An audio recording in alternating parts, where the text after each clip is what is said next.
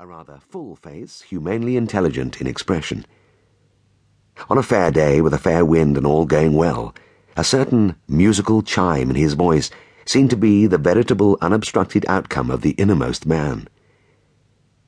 He had much prudence, much conscientiousness, and there were occasions when these virtues were the cause of overmuch disquietude in him.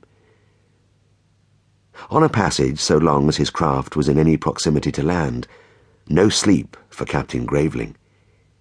He took to heart those serious responsibilities not so heavily borne by some shipmasters. Now, while Billy Budd was down in the forecastle getting his kit together, the Indomitable's lieutenant, burly and bluff, was in Captain Graveling's cabin, sitting before the shipmaster with a glass of rum and water in front of him. The master broke the silence, and there lurked a rueful reproach in the tone of his voice. Lieutenant, you are going to take my best man from me, the jewel of 'em.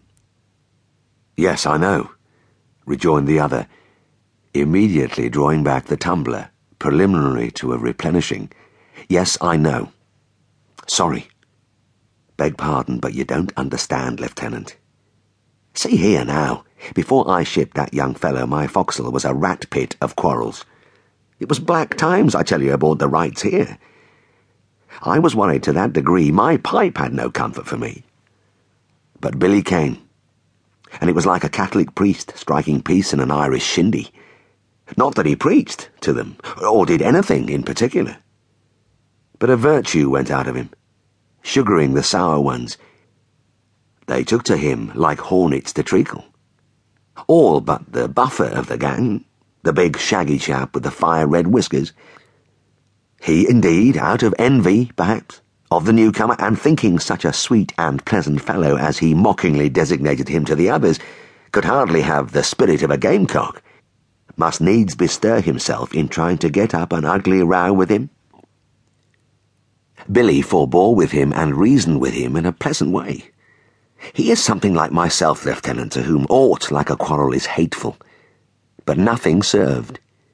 So, in the second dog watch one day, the Red Whiskers, in presence of the others, under the pretence of showing Billy just whence a sirloin steak was cut, for the fellow had once been a butcher, insultingly gave him a dig under the ribs. Quick as lightning, Billy let fly his arm. I dare say he never meant to do quite as much as he did, but anyhow he gave the burly fellow a terrible drubbing. Well, it took about half a minute, I should think. And Lord bless you, the lubber was astonished at the celerity, and will you believe it, Lieutenant, the Red Whiskers now really loves Billy. But they all love him. Some of 'em do his washing, darn his old trousers for him. The carpenter is at odd times making a pretty little chest of drawers for him. Anybody will do anything for Billy Budd. And it's the happy family here. But now, Lieutenant, if that young feller goes, I know how it'll be aboard the Rights. Not again, very soon, shall I lean over the capstan smoking a quiet pipe. No, not very soon again, I think. Aye, Lieutenant, you are going to take away the jewel of 'em. You are going to take away my peacemaker. Well, said the officer who had been listening with amused interest to all this and was now waxing merry with his tipple. Well, Blessed are the peacemakers, especially the fighting peacemakers, and such are the seventy-four beauties, some of which you see poking their noses out of the portholes of yonder warship lying to for me, pointing through the cabin window at the Indomitable. But courage, don't look so downhearted, man. Why, I pledge you in advance the royal approbation Rest assured that His Majesty will be delighted to know that in a time when his hardtack is not sought for by sailors with such avidity as it should be, a time also when some shipmasters privily resent the borrowing from them a tar or two for the service, His Majesty, I say, will be delighted to learn that one shipmaster at least cheerfully surrenders to the king the flower of his flock, a sailor who, with equal loyalty, makes no dissent.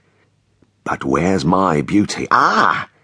Here he comes, and by Jove, lugging along his chest, Apollo with his portmanteau.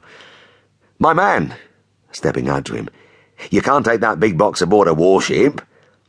Put your duds in a bag, lad. Boot and saddle for the cavalryman, bag and hammock for the man of war's man. The transfer from chest to bag was made, and after seeing his man into the cutter and then following him down, the lieutenant pushed off from the rights of man. But when the boat swept under the merchantman's stern, the officer and oarsman were noting, some bitterly and others with a grin, the name emblazoned there. Just then it was that the new recruit jumped up from the bow where the coxswain had directed him to sit, and waving his hat to his silent shipmates, sorrowfully looking over at him from the taffrail, bade the lads a genial